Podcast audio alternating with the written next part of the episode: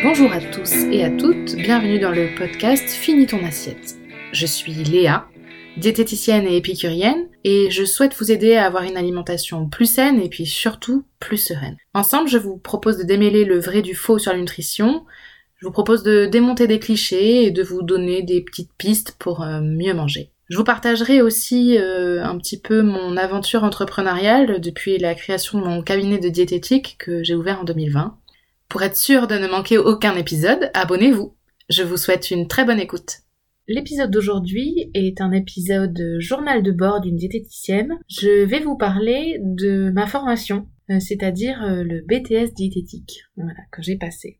Euh, alors, dans la première partie, on va parler du choix des formations. ensuite, on parlera du contenu et puis de la partie finale des examens, etc.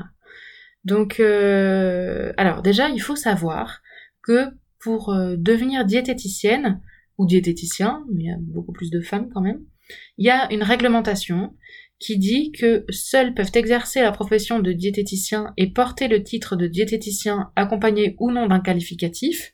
Donc là, je rajoute une petite parenthèse, c'est-à-dire par exemple nutritionniste ou euh, comportemental, ou voilà, c'est ça les, les qualificatifs. Donc la suite de la définition, c'est euh, donc accompagné ou non d'un qualificatif, les personnes titulaires d'un diplôme d'État mentionné dans l'article blablabla, ou titulaires de l'autorisation prévue à l'article blablabla. En gros, euh, les articles blablabla et blablabla, c'est euh, DUT génie biologique option diététique ou BTS diététique. Point. Ce sont les deux seules formations qui donnent le titre de diététicien ou diététicienne. Voilà, il n'y a pas d'autres possibilités.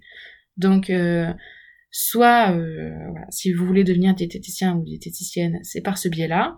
Sinon, il euh, y, a, euh, y a plein de formations sur la nutrition, mais qui sont mises à part les, les, les études de médecine. Euh, voilà, les autres, elles sont quand même euh, vachement à prendre des pincettes. Et puis, il y a une notion de réglementation sur les conseils alimentaires. C'est-à-dire que normalement, ne peuvent donner des conseils alimentaires à des personnes qui ont des pathologies euh, en tout cas de manière individualisée, seuls les médecins nutritionnistes et les diététiciens et diététiciennes nutritionnistes. Voilà. Ce sont les deux seuls métiers qui autorisent à donner des conseils personnalisés en alimentation. Donc euh, bon, quand on dit ça, on se rend compte qu'il y a beaucoup, beaucoup, beaucoup de dérives avec ça. Mais bon, bref, ça c'est un autre débat. Euh, moi, en l'occurrence, j'ai choisi, euh, alors pour ceux et celles qui ne le savent pas, euh, la diététique pour moi c'est une deuxième vie professionnelle. J'étais animatrice socioculturelle avant, je travaillais, voilà, je travaillais en contact avec des gens, des gens, voilà, je travaillais dans un centre social, donc je travaillais avec des gens un peu de tous les horizons, de toutes les origines culturelles, hum, ethniques, enfin voilà, il y avait, il y avait un panel de de personnes euh, très larges que j'ai pu rencontrer au fil des, dix ans que j'ai passé là-bas, parce que j'ai fait ça pendant dix ans. Et, euh, et, voilà, et un jour j'ai eu envie euh, de changer, et besoin aussi. Et j'ai décidé de, après un bilan compétences, de devenir diététicienne. En gros, ce qui m'a tiré dans ce métier, c'était, bah, outre la partie alimentation, c'était vraiment l'accompagnement. En fait, c'est quelque chose que j'avais dans mon ancien métier, je travaillais avec des gens, je travaillais en contact avec des gens, j'accompagnais des gens, je soutenais des gens, je voilà. Et j'avais vraiment envie de garder ça. Donc après, il y avait la, dimension, euh, la dimension euh, scientifique et euh, entre guillemets l'expertise dans le domaine de la nutrition. voilà, je suis hyper gourmande, j'adore manger, donc je trouvais que c'était un bon un bon combo. Bref, j'ai décidé donc de me former pour devenir diététicienne. Donc je suis repartie euh, avec mes petits cahiers, mes petits crayons euh, pour redémarrer euh, pour redémarrer, voilà, pour acquérir des nouvelles compétences. Et donc il fallait que je reparte un peu à zéro parce que ben euh, dans le cadre de, de, de l'animation sociale, j'avais déjà un diplôme post-bac, que j'en avais encore un autre avant, mais que je n'ai absolument jamais utilisé. Bref, je me suis un peu cherchée euh, en vrai au niveau professionnel. Mais euh, là, il a fallu que je reparte un peu euh, à zéro, et j'ai choisi, donc j'ai un peu... j'ai pas tellement hésité sur le diplôme parce que j'avais des contraintes. j'ai choisi de faire un BTS diététique parce que euh, donc j'avais déjà une vie professionnelle, etc. Euh, avant, euh, donc c'était une réorientation. Et pour les réorientations, bah, c'est difficile c'est pas impossible, mais c'est difficile de retourner dans les établissements publics parce que ben sont prioritaires les les, élèves qui viennent d'avoir le bac et c'est normal d'ailleurs. Donc bon, il n'y a pas beaucoup de place pour les réorientations, donc voilà, ça, ça, limitait déjà beaucoup le choix. Il faut savoir que à Bordeaux, il n'y a qu'un seul établissement public qui propose le BTS diététique et il y a une vingtaine de places pour, je je crois, euh, plusieurs centaines, voire euh, plusieurs milliers de demandes. Autant vous dire que j'ai même pas tenté ma chance. J'aurais pu, hein, mais je l'ai même pas fait. Et j'ai cherché une solution alternative. J'avais aussi envie de beaucoup de liberté et de pouvoir euh, gérer un peu les choses comme je le voulais. J'avais envie d'indépendance. Donc j'ai choisi de faire une formation à distance.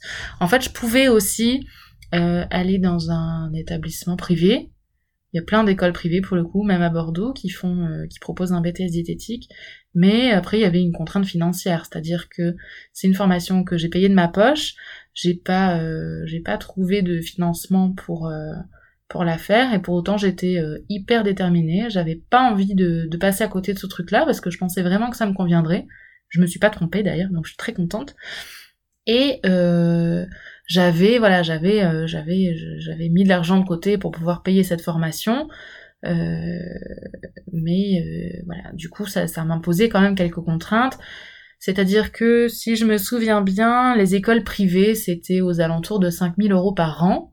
Sachant que bah du coup dans un BTS il y a deux ans de formation si on a le diplôme du premier coup ce qui est pas évident évident avec euh, avec cette formation là sauf que bah c'était pas du tout la somme que je m'étais allouée. Donc euh, je suis finalement passée par le CNED.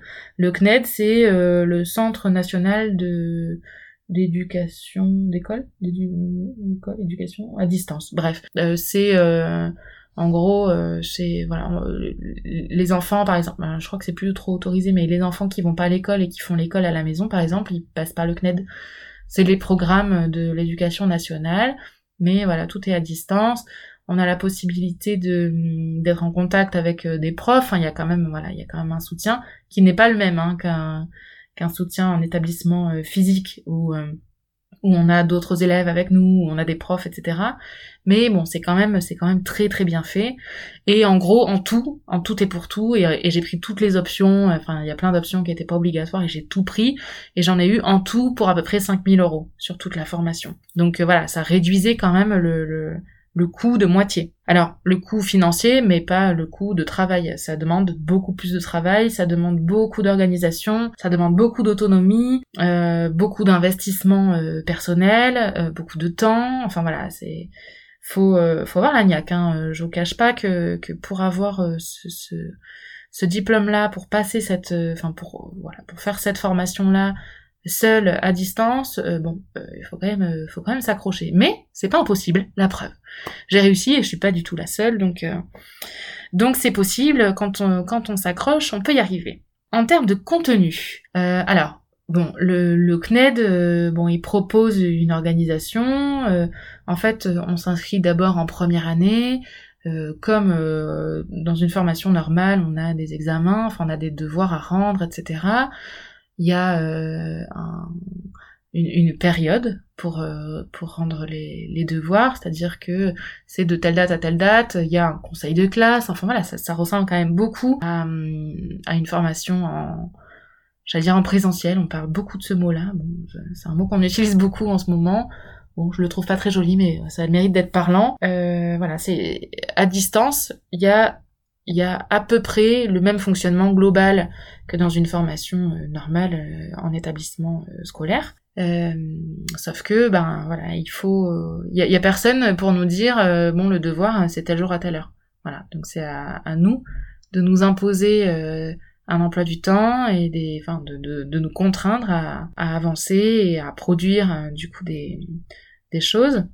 Et en tant que reine de la procrastination, je vous avoue que c'était c'était pas c'était pas quelque chose de facile, mais finalement, eh ben j'étais dedans, j'étais déterminée, j'avais vraiment envie d'y arriver, et du coup, ben je l'ai fait, j'ai réussi. Donc, euh, comme quoi, voilà, même euh, même quand on, procrastine beaucoup, euh, eh ben c'est possible, c'est possible. Il suffit de, de s'imposer, enfin il suffit, c'est pas si simple que ça, mais on peut, voilà, en s'imposant une, une, une autodiscipline, on peut, on peut y arriver. Quand on est déterminé, euh, ça, ça, ça change beaucoup de choses. Donc en termes de contenu, euh, je me suis donc inscrite en première année. Alors pour le, le, le BTS du CNED, euh, voilà, il y a y a des, des, matières qui sont plutôt en première année et d'autres plutôt en deuxième année. Quand c'est en établissement scolaire, c'est peut-être pas aussi aussi rigide. Enfin voilà, il y a peut-être des choses qui sont plus couplées, qui sont plus adaptées au groupe parce que c'est l'avantage d'être d'être en contact avec euh, un groupe euh, pour le prof, c'est de pouvoir adapter le contenu aux, aux, voilà, aux contraintes du, du groupe et au levier du groupe. Voilà, si le groupe euh, arrive facilement à comprendre tel sujet, ben on peut vite passer à autre chose. Alors que le CNED, bon, ils vont ils vont donner des cours et puis c'est à vous de à vous de réguler en fait le, rythme. Donc en première année, c'était plutôt axé sur le bien portant, c'est-à-dire sur le, fonctionnement global du, corps humain, voilà l'alimentation pour quelqu'un qui n'a pas de pathologie, pour euh, euh, voilà l'enfant, l'adolescent, euh, l'adulte et la personne âgée, voilà qui sont en bonne santé. Donc c'était vraiment axé sur ça. Et euh, en première année, il y a toute une partie dont on parle très peu quand on est euh, diététicienne libérale, c'est une partie hygiène en restauration collective. Alors il faut savoir que dans euh, les en restauration collective, donc c'est souvent tout ce qui est euh, cantine scolaire, etc. Il y a des notions d'hygiène à prendre en compte, d'hygiène alimentaire, c'est-à-dire que je sais pas si vous avez déjà, par exemple, été à la cantine au self j'en sais rien à l'école primaire ou au collège, ben les personnes qui servent, euh, elles ont euh, elles ont un tablier ou une blouse, elles ont euh, les cheveux dans une charlotte, voilà. Donc c'est pas juste une histoire de look, c'est aussi et surtout une histoire d'hygiène. C'est-à-dire que quand on quand on sert un plat à une collectivité, il y a des risques de contamination euh, bactérienne qui peuvent faire des dégâts monstrueux et euh, et puis il y a une notion de responsabilité évidemment, c'est-à-dire que enfin, c'est voilà, il y a tout un ensemble de règles à respecter pour pas euh, empoisonner les gens à qui on sert les repas qu'on a préparés. Et donc il y a beaucoup beaucoup de règles et de conditions qui sont assez strictes pour pour éviter ça.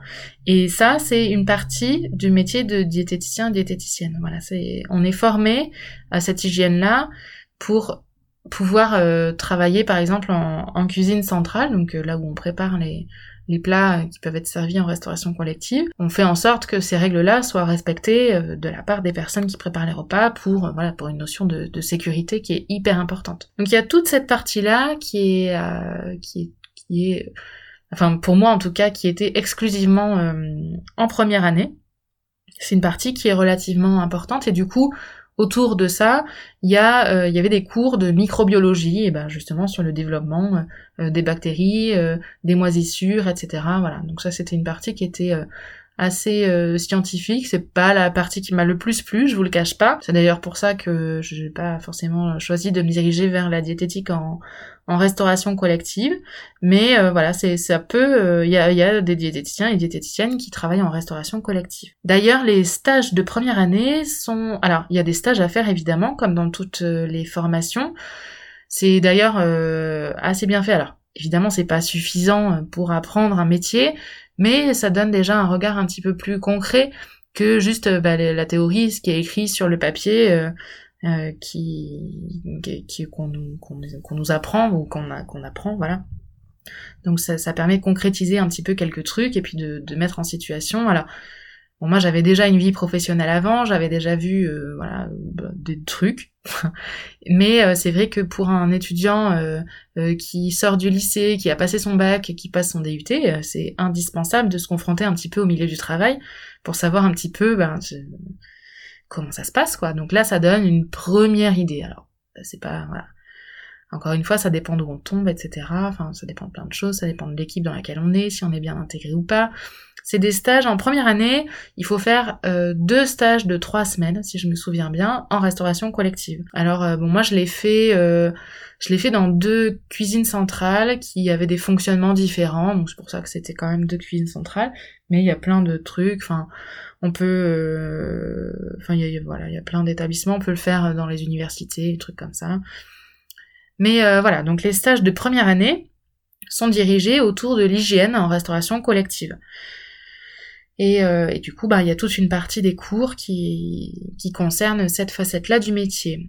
Euh, en parallèle, il y a toute la notion d'équilibre alimentaire qui est aussi à prendre en compte pendant ces stages-là, parce que les diététiciens et diététiciennes en restauration collective euh, travaillent sur l'hygiène, mais aussi sur l'équilibre alimentaire, c'est-à-dire qu'ils vont faire des menus équilibrés pour euh, tel ou tel public, alors pour euh, des élèves de l'école élémentaire ou des élèves de l'école maternelle ou les personnes âgées qui, qui sont dans un EHPAD, enfin voilà. Donc en gros, la première année, voilà, c'était euh, le bien portant, la restauration collective.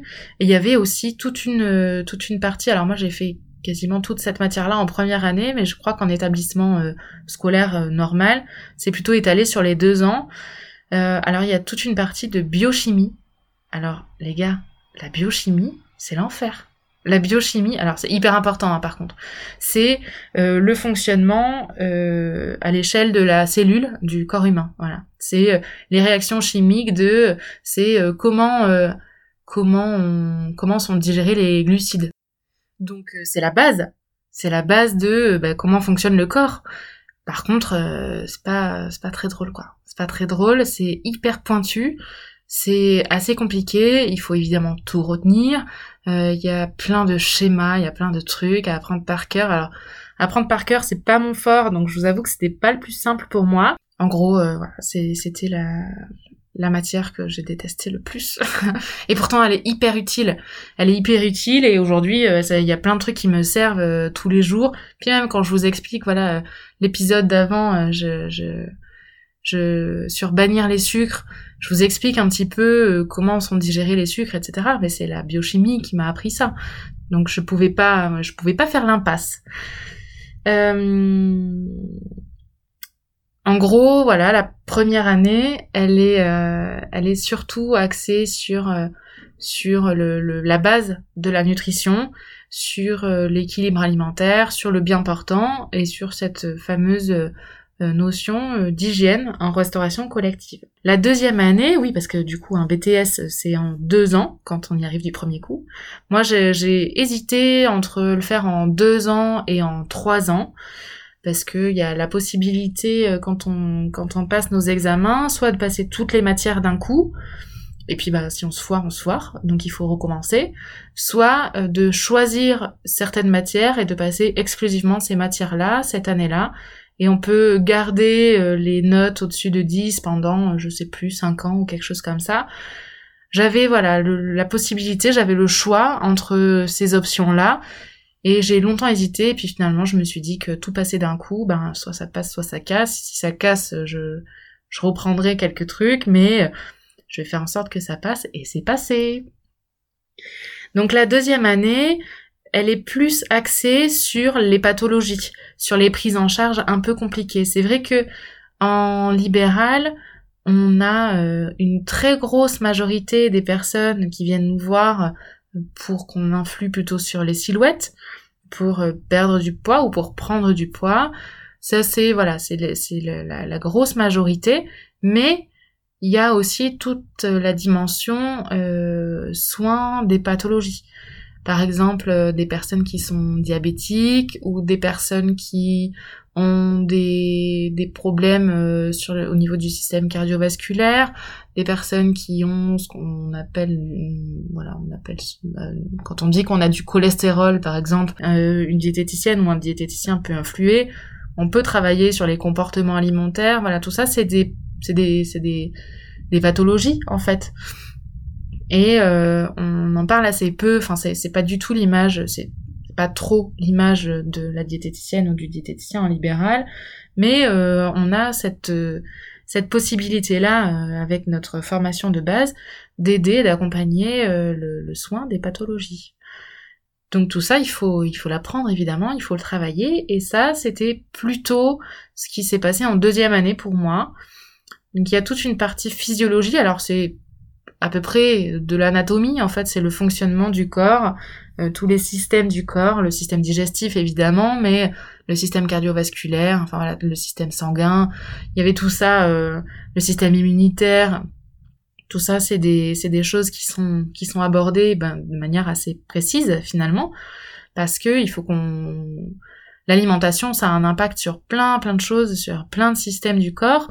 Et euh, il y a plein de systèmes du corps qui ont euh, qui ont un impact sur l'alimentation. Donc tout ça, il faut qu'on le sache. Il faut qu'on puisse prendre en charge des gens dans leur globalité, pas euh, uniquement l'équilibre alimentaire. C'est-à-dire que ça va voilà, ça va un peu plus loin que ça. Donc il y a toute une partie physiologie, il y a une partie qui s'appelle, enfin la matière s'appelait base physiopathologique de la diététique, et là c'est le lien entre la physiologie et les pathologies.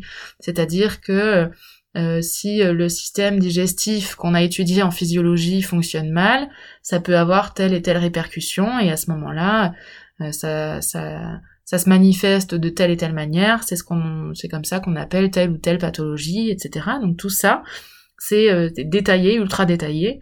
Et évidemment, il y a le complément qui, qui, vient derrière et qui sera finalement le, le, le notre travail, c'est toute la partie régime. Alors c'est pas régime d'un sens euh, régime restrictif, euh, arrête de manger du gras, du sucre et tu vas perdre du poids. Non, non, c'est euh, bah, par exemple si tu as de l'hypertension, faut faire attention au sel, mais le sel, on ne le trouve pas que dans le sel de table. Il y a du sel dans la charcuterie, il y a du sel dans le pain, il y a du sel dans ci, il y a du sel dans ça.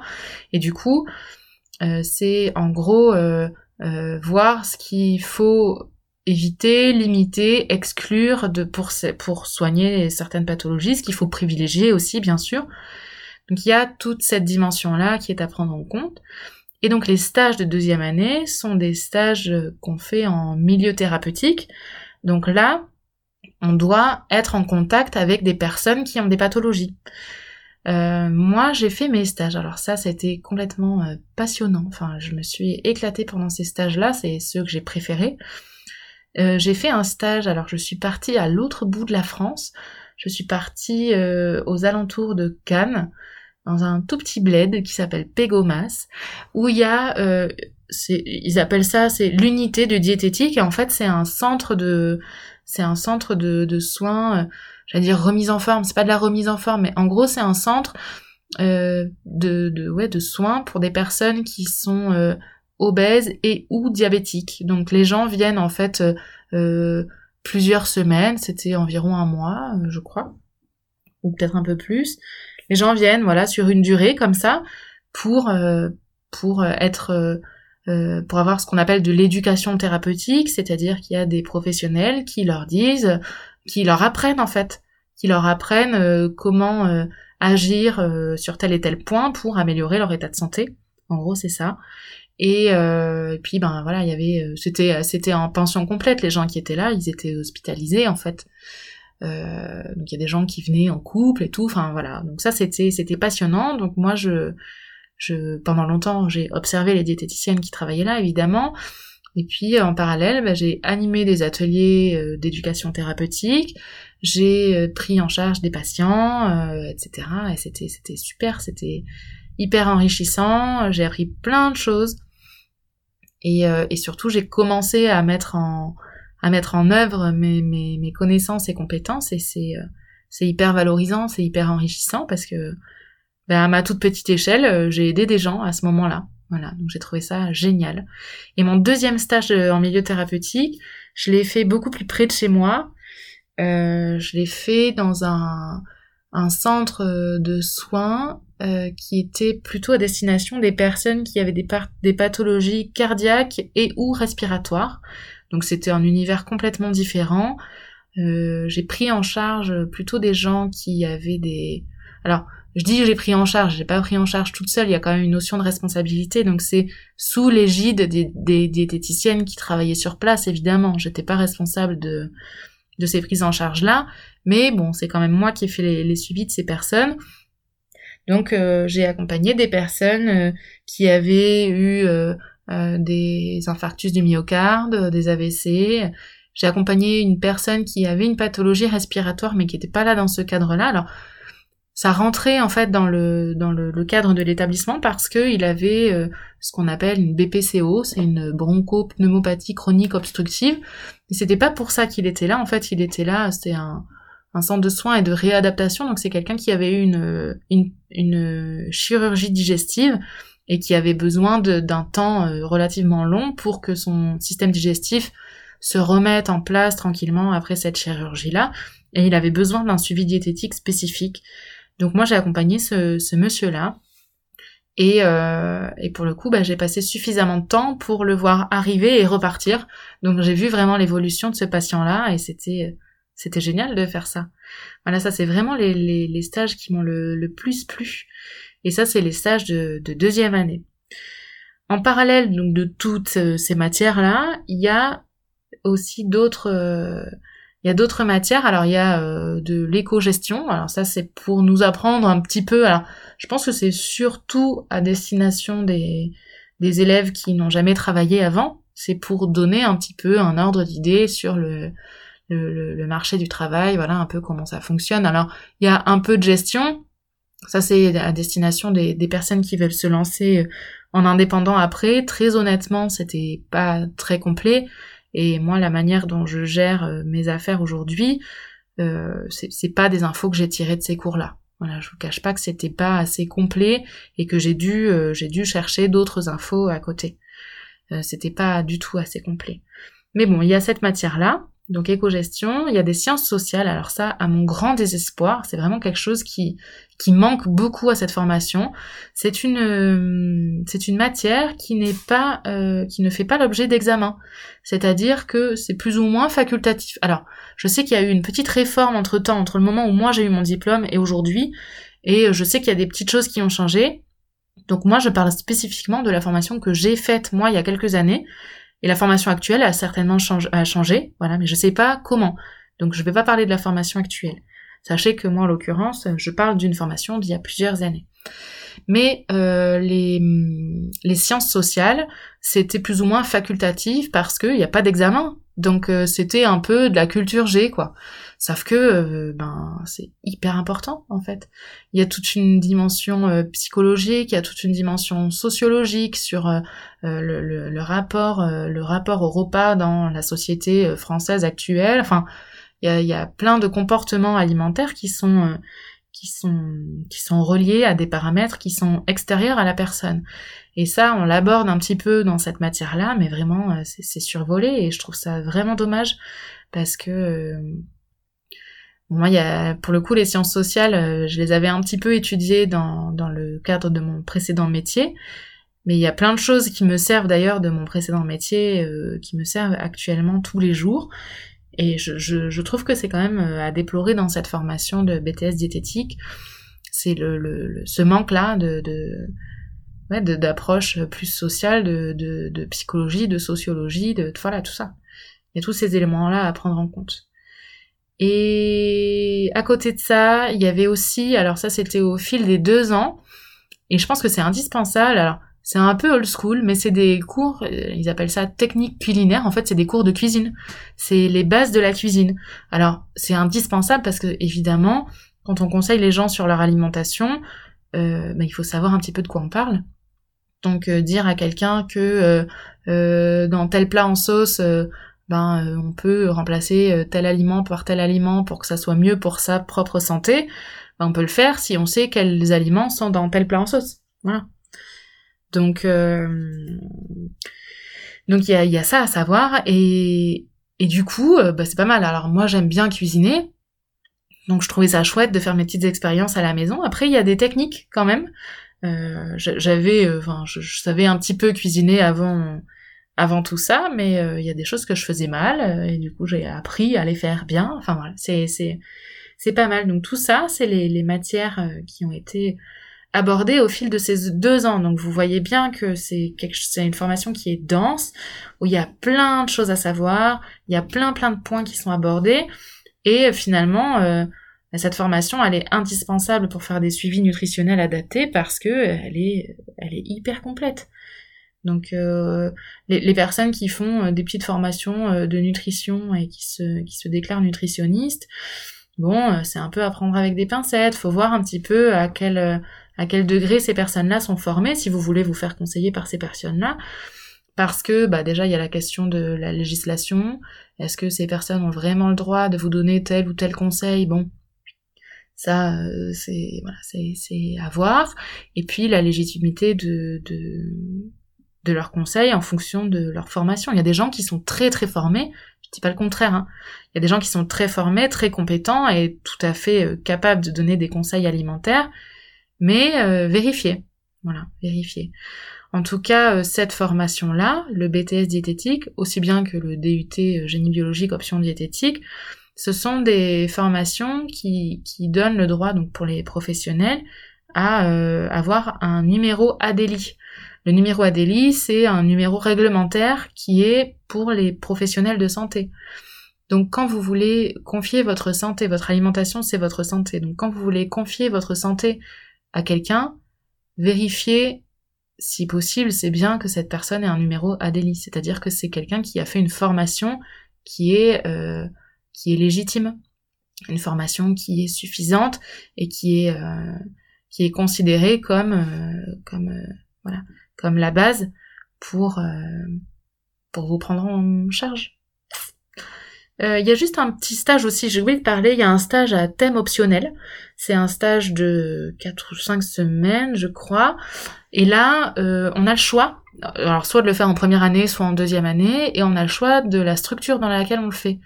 Alors il y en a plein, euh, il y a plein de, personnes qui sont en formation qui vont le faire, par exemple dans une salle de sport. C'est histoire de nous mettre un petit peu plus en situation. L'idéal, c'est de le faire dans un endroit où il n'y a pas de diététicien et diététicienne, et de d'essayer de trouver une petite place pour un diététicien ou une diététicienne, savoir voilà des, des actions à mener, pourquoi, euh, enfin vers quoi diriger euh, des actions pour essayer d'aider euh, le, le, public de ces structures-là, parce qu'il faut quand même qu'il y ait un public.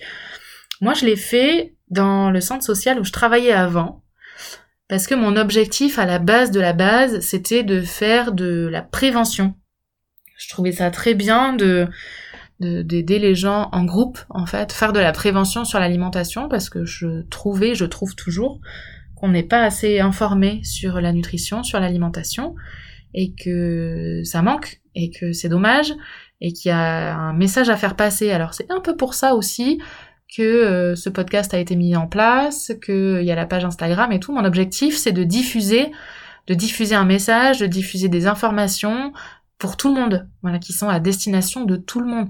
Ça remplace pas des consultations individuelles, parce que ben, qui dit individuel dit euh, euh, adapté, approprié aux, contraintes euh, spécifiques des personnes, mais il y a quand même un message qui est à diffuser largement et qui peut être diffusé largement et qui manque clairement. Donc c'est un petit peu ce que j'essaye de faire avec le, le podcast, la page Instagram, enfin les réseaux sociaux, etc.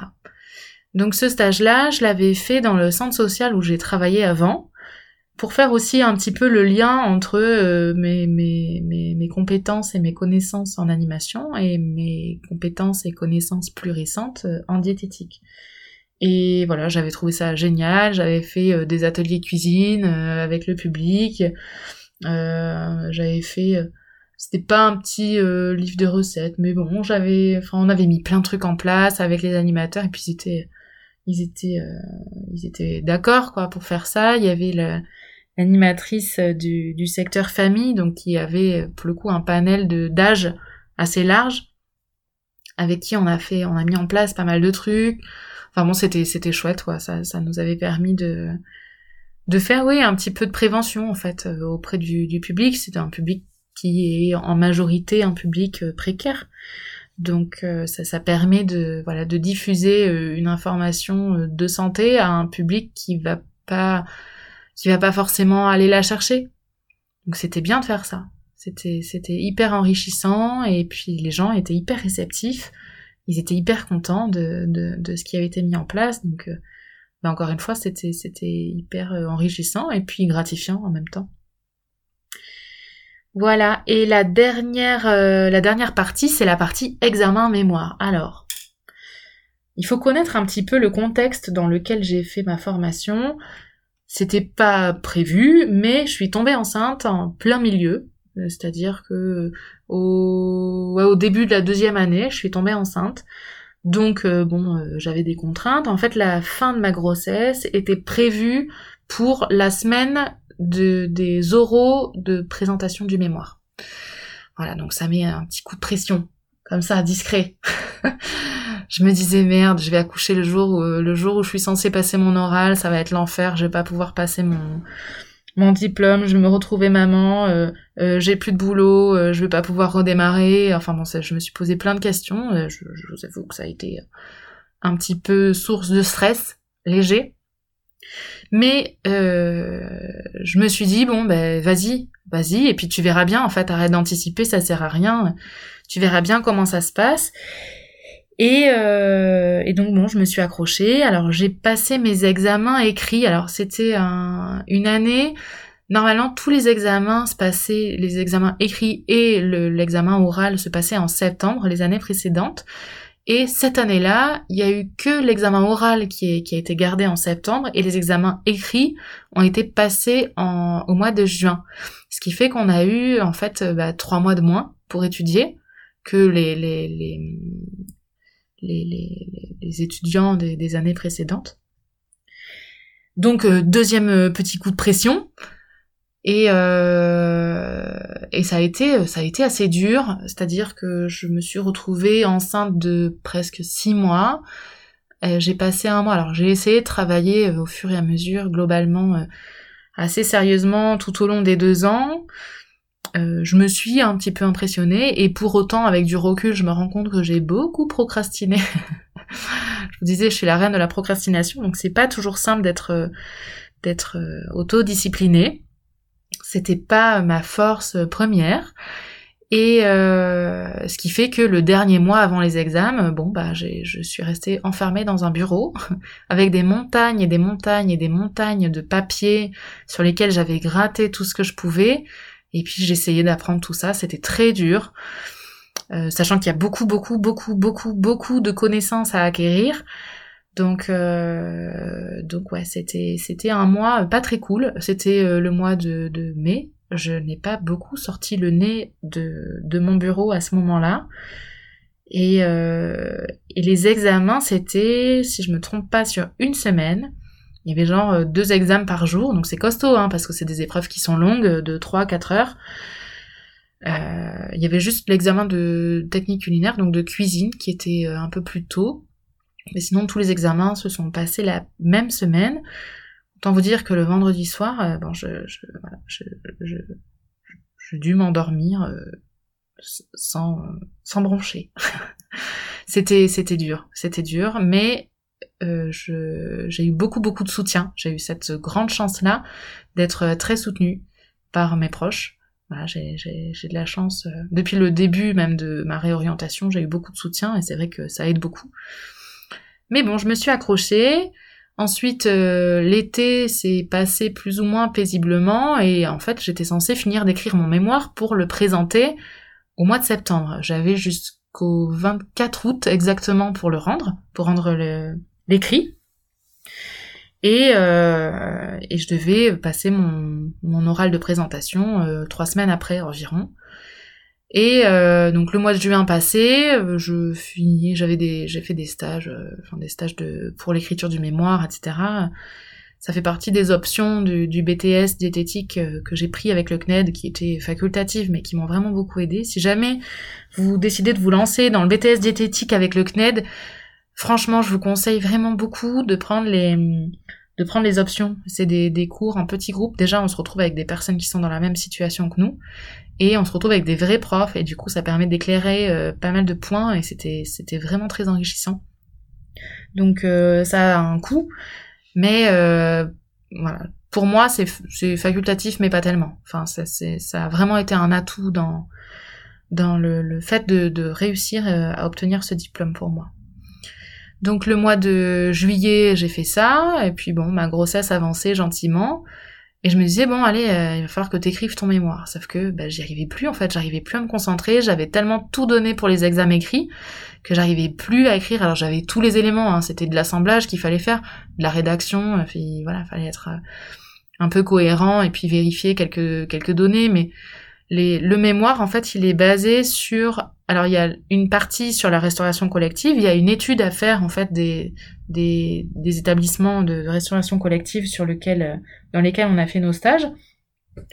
Il y a une partie euh, sur euh, des cas thérapeutiques, c'est-à-dire que pendant les stages en milieu thérapeutique, euh, il faut prendre en charge trois personnes avec des pathologies différentes dans l'idéal, et tout décrypter. Donc, faut faire vraiment euh, la, prise en charge globale à l'écrit, en tout cas, de, ces personnes-là, euh, décrire leur pathologie, les symptômes, euh, la manière dont on les prend en charge, leurs contraintes, etc. C'est un travail qui est quand même relativement long.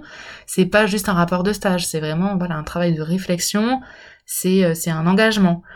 Donc c'était un peu difficile pour moi d'écrire ce, ce mémoire. Et puis il y a une partie aussi sur le stage à thème optionnel et une petite partie, toute petite partie de recherche que j'avais fait moi sur euh, le, la, la, baisse de consommation de, de protéines animales dans l'alimentation euh, globale euh, de l'Europe occidentale, quoi. En gros, c'était sur ça mon mémoire. Je vous avoue que je m'étais pas, je m'étais pas trop foulée. Je pense que j'ai pas gagné beaucoup de points sur cette petite partie de recherche parce que ça a été compliqué. En fait, euh, j'ai eu une petite alerte, euh, une petite alerte, une grosse alerte au moment de, de mes 7 mois de grossesse, c'est-à-dire au début du mois d'août, qui font que j'ai été hospitalisée, en fait j'ai été euh, alitée à la clinique à partir du début du mois d'août. Et finalement, mais comme quoi la vie est bien faite, c'est euh, à ce moment-là, je me suis dit, ben, j'ai plus le choix, en fait, il y a mon bébé qui va arriver, si je veux rendre mon mémoire, je sais que ça va être hyper compliqué, les premières semaines de, de vie de mon bébé, euh, ne serait-ce que par le manque de sommeil et tout, il va pomper toute mon énergie, si je veux, si je veux avoir une chance de rendre mon mémoire, il faut que je l'écrive maintenant. Donc, j'ai écrit mon mémoire à la maternité. Alors, il s'est avéré que mon fils était moins pressé qu'il voulait le faire croire et qu'il est arrivé trois semaines après. Donc, j'ai eu le temps de finir d'écrire mon mémoire et de le rendre à temps, et il est né euh, trois jours après. Voilà. Donc il m'a laissé trois petits jours de répit. Et, puis après, il est arrivé. Et donc il est arrivé plus tôt, donc pas au moment des oraux. Il est arrivé trois semaines avant. Donc j'ai eu le temps de tout faire. Comme quoi, franchement, la vie est bien faite. Et quand on est déterminé, on n'a pas, on n'a pas le de pouvoir sur tout, mais euh, il y a des signes quand même, je trouve. Il y a quand même des signes qui, qui nous facilitent un petit peu ou pas les choses. Et j'essaye un peu d'aller dans cette direction-là. Là, je me suis dit, bon, euh, euh, je suis tombée enceinte, coup dur. Alors, enfin, coup dur, non, pas, pas coup dur de tomber enceinte, mais à ce moment-là, c'était pas, c'était pas dans les plans, c'était pas, ça m'arrangeait pas tellement. Donc euh, je me suis dit merde, c'est un signe. Et puis en fait, tous les autres signes ont été hyper bénéfiques et carrément dans, dans, dans mon sens pour, pour continuer. Donc j'ai continué, je me suis accrochée et je me suis pointée le jour de mon oral avec euh, mon bébé euh, qui attendait sagement euh, sa prochaine tétée. Je l'ai dit aux examinatrices, hein, j'avoue, j'ai essayé de faire un peu pencher la, la, balance en ma faveur en leur disant que mon bébé de trois semaines attendait sa prochaine tétée et que je pouvais pas poireauter tout l'après-midi. J'étais censée passer en fin d'après-midi et j'aurais dit, je suis désolée, mais si, si tout le monde est ok, ça, ça m'arrange moyen. Peut-être qu'elles l'ont pris en compte, j'en sais rien, mais quoi qu'il en soit, euh, le, début du mois d'octobre suivant, euh, j'ai reçu les résultats et j'ai été admise. Et alors là, oh, quelle, euh, quelle joie Je j'ai eu, je pense que c'est à ce moment-là que je me suis dit putain t'es forte quoi, t'es forte, t'as réussi, sachant que j'ai encore une fois j'ai eu énormément de soutien de mes proches et tout, mais il y a quand même euh, toute la société qui me disait quoi tu euh, tu plantes un CDI, euh, tu plantes un job que tu as depuis 10 ans pour repartir de zéro, tu redémarres tes études et après oh là là en plus t'es enceinte et tout non mais n'importe quoi tu fais de la merde et eh ben non. Donc ça a été le point culminant de ma confiance en moi je vous le cache pas. Et aujourd'hui je suis très fière de, de, de raconter ce parcours parce que on m'aurait dit ça il y, a, quelques années, avant que je me décide à quitter le job dans lequel je me sentais plus bien, jamais, jamais j'aurais cru être capable de ça. Comme quoi, euh, ben sortir de sa zone de confort, ça a quand même euh, beaucoup beaucoup d'atouts.